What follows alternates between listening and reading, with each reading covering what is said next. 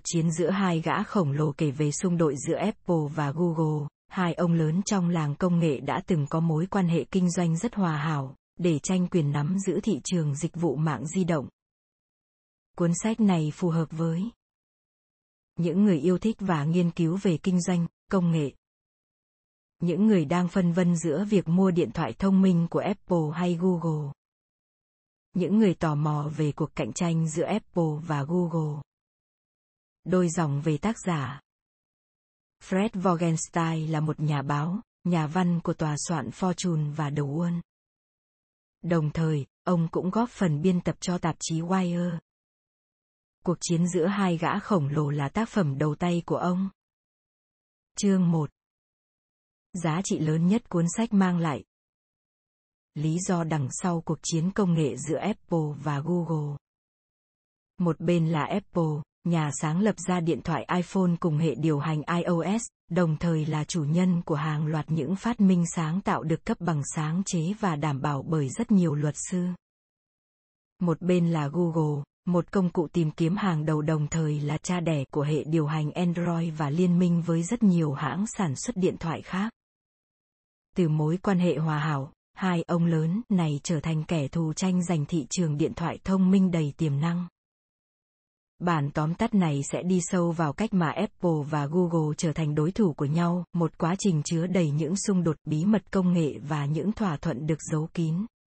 Bản tóm tắt này sẽ cho bạn thấy cách mà Steve Jobs bị lừa bởi những người ông coi là bạn ở Google. Điểm giống nhau giữa con quái vật kính thủy tinh và Apple. Cần bao nhiêu luật sư để đánh sập một hãng sản xuất điện thoại? Chương 2 Steve Jobs miễn cưỡng phải sản xuất điện thoại, trong khi điều ông thực sự muốn là tập trung vào iPod và iTunes. Năm 2001, cả giới công nghệ phải trầm trồ trước sự ra mắt của iPod. Tuy nhiên, sản phẩm này chỉ có chức năng duy nhất là nghe nhạc. Trong khi những lãnh đạo của Apple lại mơ về một chiếc điện thoại do chính công ty sản xuất thì Steve Jobs lại không mấy hào hứng với mong muốn này. Ông không muốn tốn thời gian và công sức vào một chiếc điện thoại bị chi phối bởi những nhà mạng lớn như T-Mobile hay AT&T. Vào thời điểm đó, những công ty sản xuất điện thoại phải dựa dẫm vào các nhà mạng không chỉ vì mục đích quảng cáo mà còn vì phí trợ cấp mua hàng. Vì vậy, các nhà mạng di động có tiếng nói rất quan trọng trong ngành công nghệ sản xuất điện thoại lúc đó. Tuy nhiên, Jobs lại muốn Apple phải được toàn quyền với bất kỳ loại điện thoại nào họ sản xuất.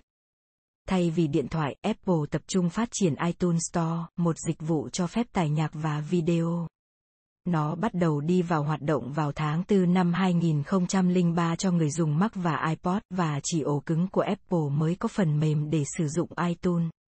Tuy nhiên, sự cạnh tranh trong thị trường ngày càng gay gắt khi rất nhiều hãng điện thoại có ứng dụng âm nhạc cho phép người dùng tải nhạc từ Amazon và Yahoo mà không cần phải có một chiếc máy nghe nhạc riêng nữa. Thay vì sản xuất một chiếc điện thoại tương hợp với iTunes, Apple lại hợp tác với công ty công nghệ Motorola để cho ra dòng điện thoại âm nhạc tên là Rock. Đây dường như là một sự hợp tác hoàn hảo, Motorola sẽ sản xuất ổ cứng, sau đó đàm phán với nhà mạng AT&T và trả phí cấp phép để Apple vận hành iTunes trong chiếc điện thoại này. Mặc dù vậy, cuối cùng Rock lại là một thất bại lớn. Bộ nhớ của chiếc điện thoại chỉ hạn chế trong khoảng 100 bài hát. Bên cạnh đó, người dùng chỉ có thể sử dụng iTunes mà không thể tải nhạc trực tiếp trên Internet. Tuy nhiên, thất bại này lại không ảnh hưởng quá nhiều đến Apple.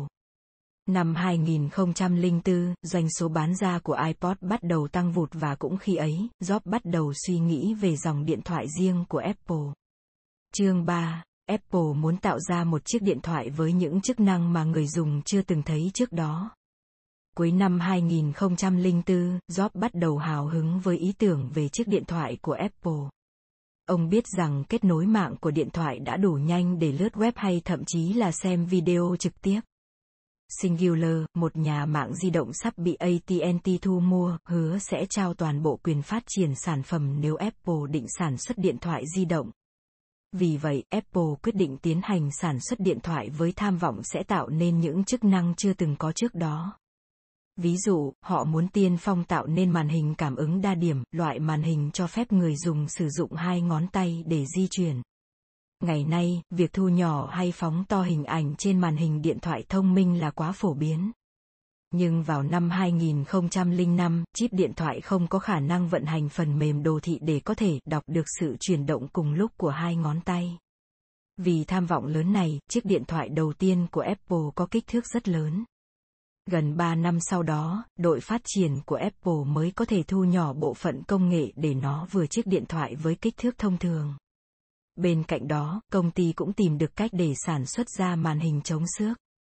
Ban đầu, những kỹ sư công nghệ phân vân giữa màn hình thủy tinh plexi không bị vỡ khi rơi nhưng lại dễ xước và loại màn hình thông thường không bị xước nhưng lại vỡ tan khi rơi từ độ cao 1 mét. Job đã có được một bài học quý báu khi gặp người làm kính Corning và học về kính cường lực loại kính cứng nhất thế giới. Ban đầu kính cường lực được làm để chống lại bom đạn ở chiến trường, nhận ra đây chính là thứ mình tìm kiếm, Job đã thuyết phục Corning sản xuất nó cho Apple. Với màn hình làm bằng kính cường lực iPhone vượt qua tất cả các bài kiểm tra độ bền. Bên cạnh việc màn hình không bị xước khi lắc mạnh trong túi chứa đầy đồng xu, nó thậm chí còn không hề hấn gì khi rơi xuống sàn bê tông. Trong khi chúng ta coi những phát minh như màn hình cường lực hay cảm ứng đa điểm là thứ quá bình thường, thì vào thời điểm đó nó là một sự cách tân rất lớn. Chương 4 Steve Jobs luôn nỗ lực để quá trình phát triển iPhone được bảo mật tốt nhất. Hãy tưởng tượng một ngày bạn đi làm và phát hiện ra một nửa văn phòng hay thậm chí là cả hành lang bị khóa lại để không ai có thể vào được nữa. Mặc dù điều này khá lố bịch, nhưng đây chính là những gì đã diễn ra trong suốt quá trình Apple phát triển iPhone. Jobs không muốn bất kỳ thông tin nào về iPhone bị lộ ra ngoài. Trong hơn một tuần, chỉ những nhân viên nằm trong đội phát triển iPhone mới được ra vào một số khu vực nhất định. Một vài tòa nhà thậm chí còn bị chia thành hai nửa. Quan trọng nhất chính là thành viên trong đội ngũ phát triển iPhone phải hoàn toàn giữ bí mật về công việc của mình. Mặc dù họ phải ký vào thỏa thuận không tiết lộ NDA, nhưng dường như điều này vẫn chưa đủ với Job. Có một số người thậm chí còn phải ký vào một hợp đồng khác để xác nhận rằng họ đã ký thỏa thuận NDA kia. Bất cứ ai bị bắt gặp đang bàn luận về dự án với người khác sẽ bị đuổi việc ngay lập tức. Thậm chí các đội phát triển iPhone cũng không được chia sẻ thông tin về công việc của mình với nhau. Ví dụ, kỹ sư điện phải làm việc tách biệt với người làm phần mềm. Thực tế, khi đội phụ trách phần mềm cần có chương trình chạy thử, họ cũng phải dùng bản mô hình thay vì điện thoại thật mà kỹ sư điện đang phát triển. Những công ty cung cấp linh kiện cho iPhone cũng là một ẩn số. Marvel Electronics là công ty cung cấp chip Wi-Fi cho iPhone, nhưng họ thậm chí vẫn tưởng rằng Apple mua chúng về để dùng cho iPod. Để giữ bí mật với Marvel, Jobs thậm chí đã cho họ xem biểu đồ giả về dự án iPod. Steve thích phân chia mọi thứ như thế này. Nhưng với những người không được biết gì cả, nó thực sự là một sự khó chịu. Andy Grignon, giám đốc cấp cao của Apple. Chương 5 Tony Feto và Scott Forstall, hai nhân viên tài giỏi của Apple, đã cạnh tranh để giành quyền điều hành dự án điện thoại iPhone. Scott Forstall là kỹ sư phần mềm xuất sắc làm việc cho Apple từ năm 1992. Bất chấp những thành công của ông, Steve Jobs vẫn loại ông khỏi danh sách những nhà phát triển yêu thích của mình. Hãy tưởng tượng xem Forstall đã cảm thấy thế nào khi Tony Feto, một kỹ sư mới vào, nhanh chóng giành được sự yêu quý của Jobs và trở thành kỹ sư đứng đầu trong dự án iPhone. Feto lãnh đạo đội phát triển iPod, và đến cuối năm 2006, doanh thu của iPod đã chiếm 40% tổng doanh thu của Apple. Tuy nhiên, Forsto lại có một tầm nhìn khác cho iPhone. Anh đã đến tìm Jobs và đề xuất rằng công ty nên phát triển phiên bản mỏng hơn với hệ điều hành OS X cho máy tính Mac của Apple. Ý tưởng này được chấp thuận và Forsto trở thành người tiếp quản dự án này, mặc dù chính Job cũng không biết liệu nó có khả thi hay không. Đồng thời, chip điện thoại lúc đó cũng không đủ mạnh để chạy hệ OS X, vì vậy hệ điều hành buộc phải bị bớt đi vài trăm megabyte. Nhưng Forsto đã giải quyết được vấn đề này. Kết quả là, cuộc cạnh tranh giữa Forsto và Phế Tổ ngày càng gay gắt, họ ganh đua nhau mọi mặt trong suốt hai năm tiếp theo. Ví dụ, khi đội ngũ của Forsto làm việc tốt hơn, Job sẽ cho phép họ lấy đi những kỹ sư giỏi nhất của nhóm phế tổ. Đồng thời, đội ngũ phát triển iPhone của phế tổ thậm chí cũng không được biết về dự án của Forsto. Những người trong cuộc nói rằng cuộc cạnh tranh của họ phần nào được khuyến khích bởi hành động của Job. Sự yêu quý của Job luôn thay đổi nhanh chóng giữa hai đội, điều đó khiến cho sự tranh đua ngày càng gay gắt hơn. Chương 6 trong khi hợp tác với Apple trong quá trình phát triển iPhone, Google cũng ngầm triển khai một dự án điện thoại của riêng mình. Năm 2007, rất ít người cho rằng Apple và Google, hai gã khổng lồ trong ngành công nghệ, là đối thủ cạnh tranh. Google kiếm tiền từ công cụ tìm kiếm, trong khi doanh thu của Apple lại đến từ những sản phẩm công nghệ. Thay vào đó, mỗi quan hệ giữa họ rất hòa hảo. Job là bạn của rất nhiều giám đốc bộ phận tại Google, và cũng có những nhân viên cốt lõi của Apple là cố vấn cho Google. Hơn nữa, Eric Smith, CEO Google là thành viên ban giám đốc của Apple. Thậm chí Google là đối tác của Apple trong dự án iPhone. Job thích cài đặt một số phần mềm của Google như YouTube hay Google Maps trong điện thoại của mình. Vì vậy, Google cũng thành lập một đội riêng để triển khai những dự án hợp tác này. Nhưng cùng lúc đó Google cũng phát triển dự án điện thoại của riêng mình. Vào tháng 7 năm 2005, Google mua lại công ty Android và để nhà đồng sáng lập công ty này, Andrew Rubin, chịu trách nhiệm chính cho dự án. Rubin bí mật nghiên cứu hệ điều hành Android cho điện thoại. Bên cạnh đó, chỉ một số ít lãnh đạo cấp cao của Google mới biết rằng họ đang hợp tác với nhà sản xuất HTC để cho ra đời dòng điện thoại mới. Chiếc điện thoại đầu tiên của Google giống với BlackBerry và được đặt tên là Sooner. Tuy nhiên, sản phẩm này lại không được đón nhận, lý do lớn nhất là chất lượng của nó thua xa chiếc iPhone ra đời năm 2007. Với màn hình cảm ứng đa điểm và thiết kế vượt trội, iPhone hoàn toàn đánh bại chiếc Sooner của Google. Đội ngũ phát triển Android ngay lập tức bỏ qua chiếc Sooner và tập trung vào sản phẩm mang tên Dream. Dự án mới này thậm chí còn có những chức năng không có ở iPhone như kết nối mạng 3G hay Copy Cho đến bây giờ, Android vẫn như tình nhân của Google, được cưng chiều bởi sự quan tâm và những món quà nhưng luôn phải giấu mặt. Chương 7 Bất chấp những vấn đề kỹ thuật, Apple vẫn có thể đưa iPhone tiến vào thị trường đúng hạn. Mặc dù bài diễn thuyết của Jobs về iPhone ở Macworld vào ngày 9 tháng 1 năm 2007 thực sự hoàn hảo, nhưng đội ngũ kỹ thuật lại vô cùng lo lắng trong suốt buổi hôm đó. Họ biết rằng còn lâu nữa chiếc iPhone mới sẵn sàng đến tay người dùng. Ví dụ, nếu mở quá nhiều chương trình một lúc, máy sẽ hết bộ nhớ và bị đơ cứng. Job bí mật dùng nhiều chiếc iPhone trong buổi diễn thuyết. Mỗi khi một chiếc bị đơ, ngay lập tức ông chuyển sang cái khác. Mặc dù Job có thể che giấu trục trặc này trong buổi thuyết trình, nhưng tiếp theo mới là thách thức với công ty, vì theo dự kiến thì iPhone sẽ được ra mắt vào ngày 29 tháng 6. Đội ngũ của Job cần giải quyết rất nhiều vấn đề.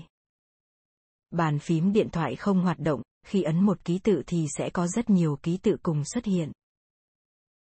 Hơn nữa, các kỹ thuật viên cũng không tìm ra cách để gắn phần tử cảm ứng đa điểm vào màn hình cường lực. Bên cạnh đó, họ cũng gặp vấn đề với anten siêu nhỏ vì đơn vị cung cấp không thể sản xuất nó hàng loạt trong khi quá trình vận chuyển lại không hề đáng tin cậy. Bất chấp những thách thức đó, iPhone vẫn tiến vào thị trường đúng thời hạn.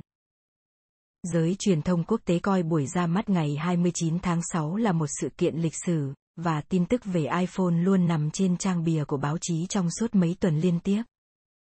Lịch sử đã ghi lại cảnh những người yêu thích Apple vội vã đến mua iPhone như thể nó là bảo vật hiếm có. Chỉ trong hai ngày đầu, Apple đã bán được 270.000 chiếc iPhone, và con số này tăng lên 3,4 triệu trong 6 tháng tiếp theo. Chương 8 Job cảm thấy bị phản bội khi Google công khai quy mô dự án Android và thể hiện thái độ cạnh tranh rõ rệt. Mặc dù đã được bạn bè cảnh báo về dự án bí mật của Google, nhưng Jobs không mấy quan tâm. Ngày 5 tháng 11 năm 2007, Andrew Rubin tổ chức buổi họp báo công bố về kế hoạch phát triển hệ điều hành Android và sự thành lập liên minh thiết bị cầm tay mở. OSA. Đây là sự hợp tác giữa 34 nhà sản xuất điện thoại, người phát triển phần mềm và các nhà mạng như T-Mobile, eBay, Intel và Sony. Job không hề thích điều này. Hệ điều hành Android là mã nguồn mở, vì vậy bất kỳ điện thoại nào cũng có thể sử dụng nó. Vì vậy, khi đi vào hoạt động, nó sẽ là sự cạnh tranh trực tiếp với iOS của Apple. Mục tiêu của Liên minh OSA là phát triển hệ điều hành mở cho tất cả mọi thiết bị chứ không cần công ty nào sản xuất phần mềm độc quyền như iOS của Apple. Google cũng dựa trên mục tiêu này để phát triển thiết bị Android, đồng thời công ty cũng có thể hưởng lợi từ nó. Trong tuần tiếp theo, Google tung ra video ghi lại cảnh người đồng sáng lập Sergey Brin và giám đốc kỹ thuật của Android, Steve Horowitz cùng sử dụng những chiếc điện thoại khác nhau. Trong đó, điện thoại Android có những chức năng mà iPhone không có như chế độ xem phố.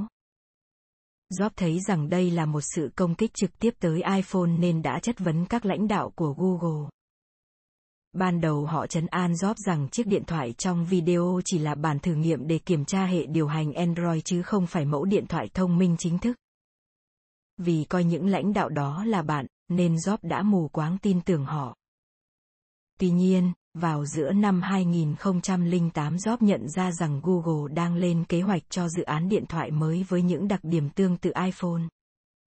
Ông đe dọa sẽ khởi kiện Google nếu họ cho ra mắt điện thoại thông minh với màn hình cảm ứng đa điểm, một tính năng mà Apple đã được cấp bằng sáng chế. Hai bên đã có một buổi gặp mặt kéo dài. Google chấp nhận yêu cầu của Jobs về việc sẽ giữ bí mật về một vài tính năng với Google nhưng không phải trong thời gian dài. Chương 9 Apple đã đáp trả lại việc Google sử dụng màn hình cảm ứng đa điểm bằng một cuộc đấu tranh pháp lý cam go. Khi chiếc điện thoại đầu tiên sử dụng hệ điều hành Android thất bại, một dòng máy khác tốt hơn ngay lập tức được đưa vào sản xuất. Google bắt tay vào phát triển màn hình cảm ứng đa điểm, bỏ qua lời đa dọa pháp lý của Steve Jobs. Vào cuối năm 2008, Google bắt tay với Motorola và Verizon để phát triển dòng máy Android thứ hai tên là Droid. Sau khi cho ra mắt vào tháng 10 năm 2009, Google quảng cáo nó bằng những tính năng đặc biệt mà iPhone không có như khả năng chạy nhiều ứng dụng cùng lúc.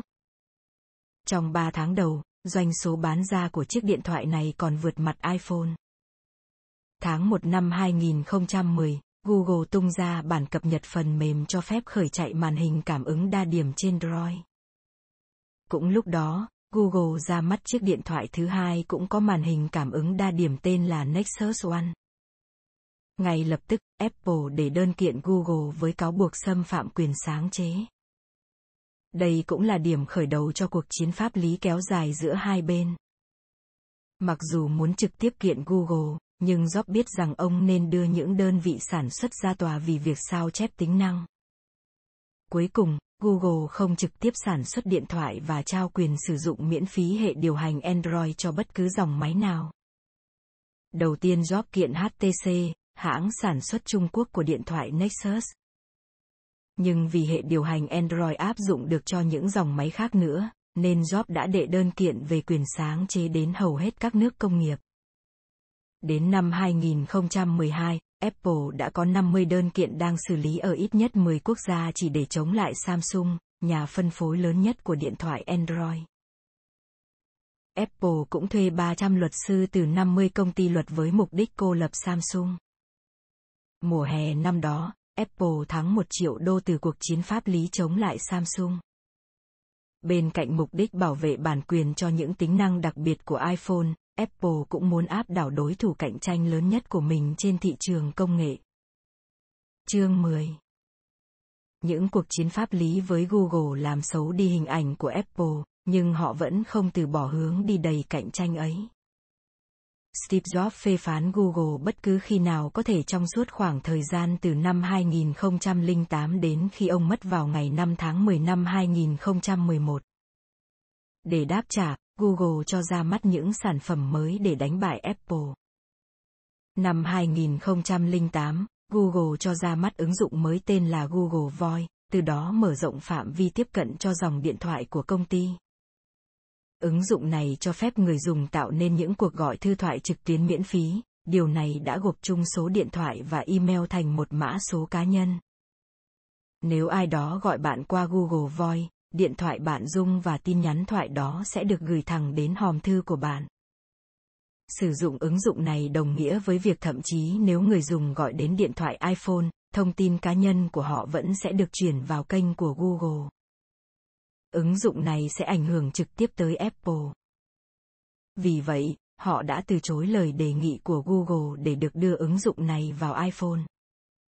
Nhưng hành động này đã làm xấu đi hình ảnh của Apple, vì họ đã tước đi quyền sử dụng một ứng dụng phổ biến và hữu dụng của người dùng. Sau một thời gian, giới truyền thông bắt đầu miêu tả về Job như một nhà lãnh đạo với tính cách thất thường, đồng bóng, còn người dùng thì mệt mỏi với những cuộc đấu tranh không hồi kết của Apple và Google. Thậm chí Hội đồng Truyền thông Liên bang FCC đã vào cuộc, họ cho rằng Apple đã cố tình vi phạm quy định của FCC khi không cho phép Google chạy ứng dụng trên iPhone. Cuối cùng, Jobs đã chịu khuất phục và cho phép Google Voice xuất hiện trên cửa hàng ứng dụng của Apple.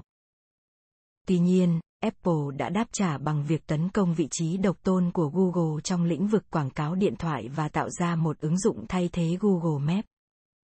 Năm 2010, Apple tung ra nền tảng quảng cáo và đặt tên là iAd.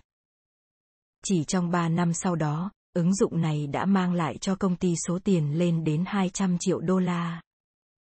Năm 2012, Apple tung ra ứng dụng thay thế cho Google Maps và kết hợp nó với phần mềm trong iPhone 5. Nhưng Apple Maps lại hoàn toàn thất bại vì nó không những chỉ đường sai cho người dùng mà còn định vị sai vị trí của tượng đài Washington nổi tiếng. Tuy nhiên, đây vẫn chưa phải là dấu chấm hết cho xung đột giữa Apple và Google, một cuộc chiến được dự đoán sẽ kéo dài thêm rất nhiều năm nữa. Tổng kết Google và Apple đã từng có mối quan hệ hợp tác rất hòa hảo. Tuy nhiên, khi sản xuất điện thoại trở thành một thị trường tiềm năng, họ lại trở thành những đối thủ cạnh tranh trực tiếp để giành lấy vị trí độc tôn, cuối cùng dẫn những cuộc chất vấn ở tòa án. Trong suốt quá trình đó, người dùng được trải nghiệm sự phát triển vượt bậc của iPhone và dòng điện thoại Android.